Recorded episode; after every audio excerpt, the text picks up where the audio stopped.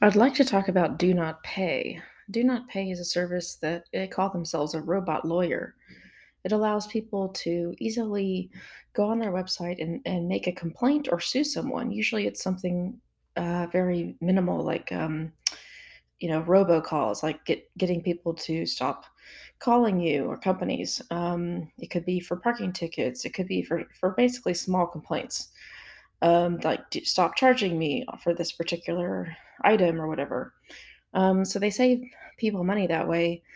Uh, they're expanding, and they they in May they said something about being able to, I guess, send a complaint or sue a crypto company for freezing funds. Um, and I think the crypto companies basically they got together and they saw this and they said, oh, this could be used for mass arbitration. They got a little bit worried, so they invested in this guy's company So now, you know, they're not going to be creating products that let you sue crypto companies uh, um, since these people are now owner part owners and investors.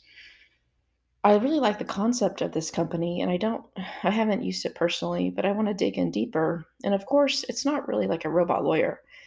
It's they're not really your lawyer. They're allowing you to quickly, easily send a complaint in, um, like I guess that's officially stamped by a lawyer, perhaps, Although they're probably not really your lawyer, you're, they're basically just automating paperwork and done a little bit of research and homework for you, but they're not going to be your lawyer.